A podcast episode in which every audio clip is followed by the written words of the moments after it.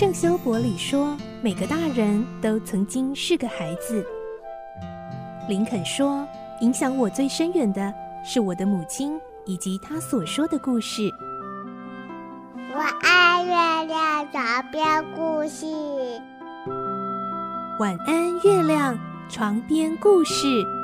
小青姐姐邀请每一位大孩子、小孩子一起听故事，不管多忙，也要和你一起听故事。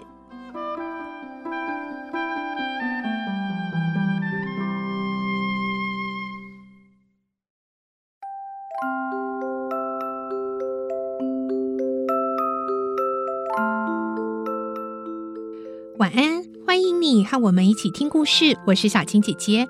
今天我们继续来听《所罗门王宝藏》的故事。今天是四十五集。上一集我们听到葛考尔妖婆在伊古诺的威胁之下，终于答应要带他们去找所罗门王的宝藏。而今天我们会听到前往探险寻宝的队伍终于正式出发，他们将会看到之前提过的无言神的石像哦。来听今天的故事。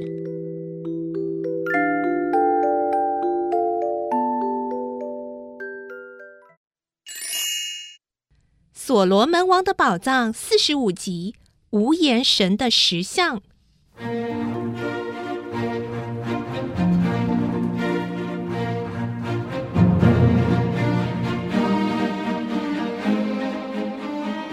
因为有伊古诺王特别的关照，旅行所需要的各项东西立刻都准备好了。第二天出发，走了三天，在第三天的傍晚。到了所罗门大道尽头三座山的山脚下，大家当天晚上就都住在那里了。一同来探险的人，除了亨利男爵、柯达冕、古特上校、伊哈德将军、葛考尔妖婆以外，还有美丽的少女罗黛。她因为被救了性命，没有献祭给无言神当做献礼，为了报答救命的恩惠，专门服侍柯达冕他们三个白人。葛考尔妖婆走不动，所以特别为她预备了一顶轿子，有两个士兵抬着，但她还是不高兴，一路抱怨不停。哎呦，这什么轿子这么小？你们你们会不会抬？哎，怎么这么颠簸啊？走慢一点！哎呀，走太慢了，走快一点！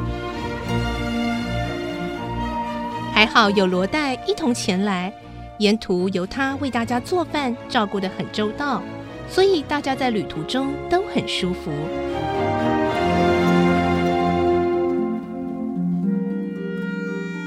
三座山本来可以说是一座山，而有三个山峰，排列成三角形。所罗门大道像一条绳子似的，一直通到中央那座山峰的山腰，大约十公里的地方。柯达免他们三个白人站在那里，心中真是感慨万分。三百年前夺走了乔治泰西路贝斯的生命，害死了他后几代的子孙。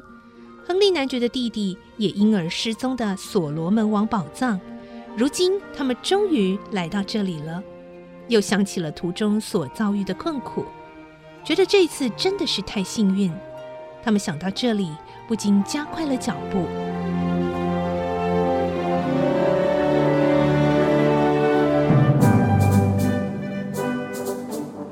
葛考尔妖婆在轿子里说：“慢慢的走吧，凡是去找发光石头的人都要受诅咒，何必这样急呢？” 听到葛考尔这种丧气的话，又正好位于所罗门王宝藏屡次发生死亡事件的地方，大家都不约而同面面相觑。往前走了一会儿。看到了一个大坑，周围大约有一公里，下面很深。柯达冕问亨利男爵和古特上校说：“知道这坑是做什么用的吗？”亨利男爵和古特上校根本不知道这坑的用途。柯达冕又说：“你们两位还没有到过挖钻石的地方吧？我想这一定是所罗门王挖钻石的地方。你看，这青土层就是个证明。”这个坑大概是希路贝斯记录里所说的那个露天的大坑。坑的附近有三座像塔一样的东西。等走近一看，原来是三座神像。这就是古瓜纳国人所信仰的无言神。有两尊男神，一尊女神。其中一尊男神外形凶恶，犹如恶魔；另外一尊男神脸上带着忧愁的表情。女神很美，但是因为年代久远，受到风吹雨打，脸上已经有些损伤了。在石像前面，伊哈德和士兵们举起枪来敬礼，少女罗黛跪下来祷告。葛考尔妖婆则舞动着两只手，嘴里念着咒语：呱啦呱啦，呱啦呱啦，叽里叽里，呱啦呱啦，呱啦呱啦。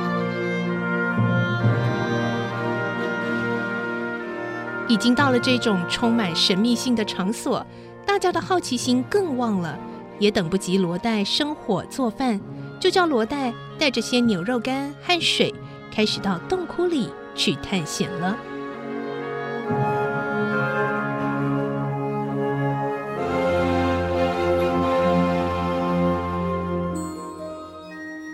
轿子抬不进山洞去，葛考尔妖婆就从轿子里爬了出来，用很阴险的目光向大家看了看，然后就拄着拐杖，弯着腰，慢慢地向前走。葛考尔妖婆走到无言神后方三十多公尺的断崖下，停了下来。断崖下有一个弧形的山洞，像是个隧道。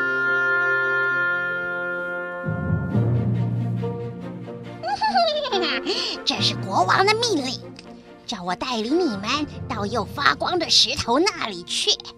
都准备好了没有？葛考尔妖婆存心不良，像是怀着鬼胎似的。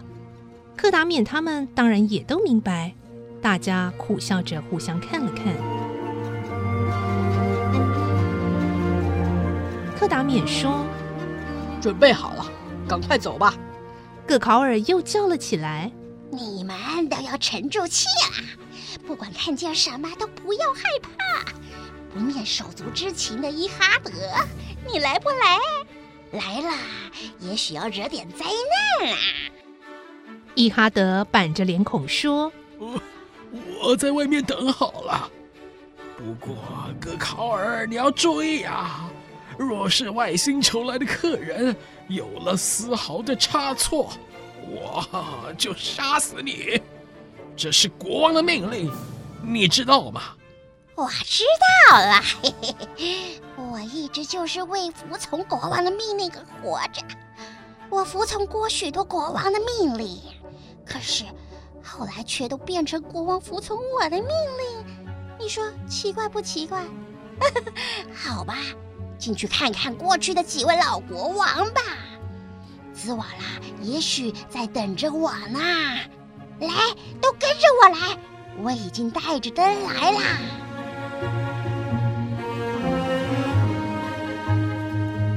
葛考尔妖婆从自己的衣服里拿出一个奇形怪状的灯，点上了火，然后领先走到山洞里去了。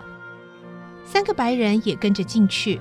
少女罗黛吓得直发抖，不过他带着他们三个人的粮食，所以壮起了胆子，也跟在最后进去了。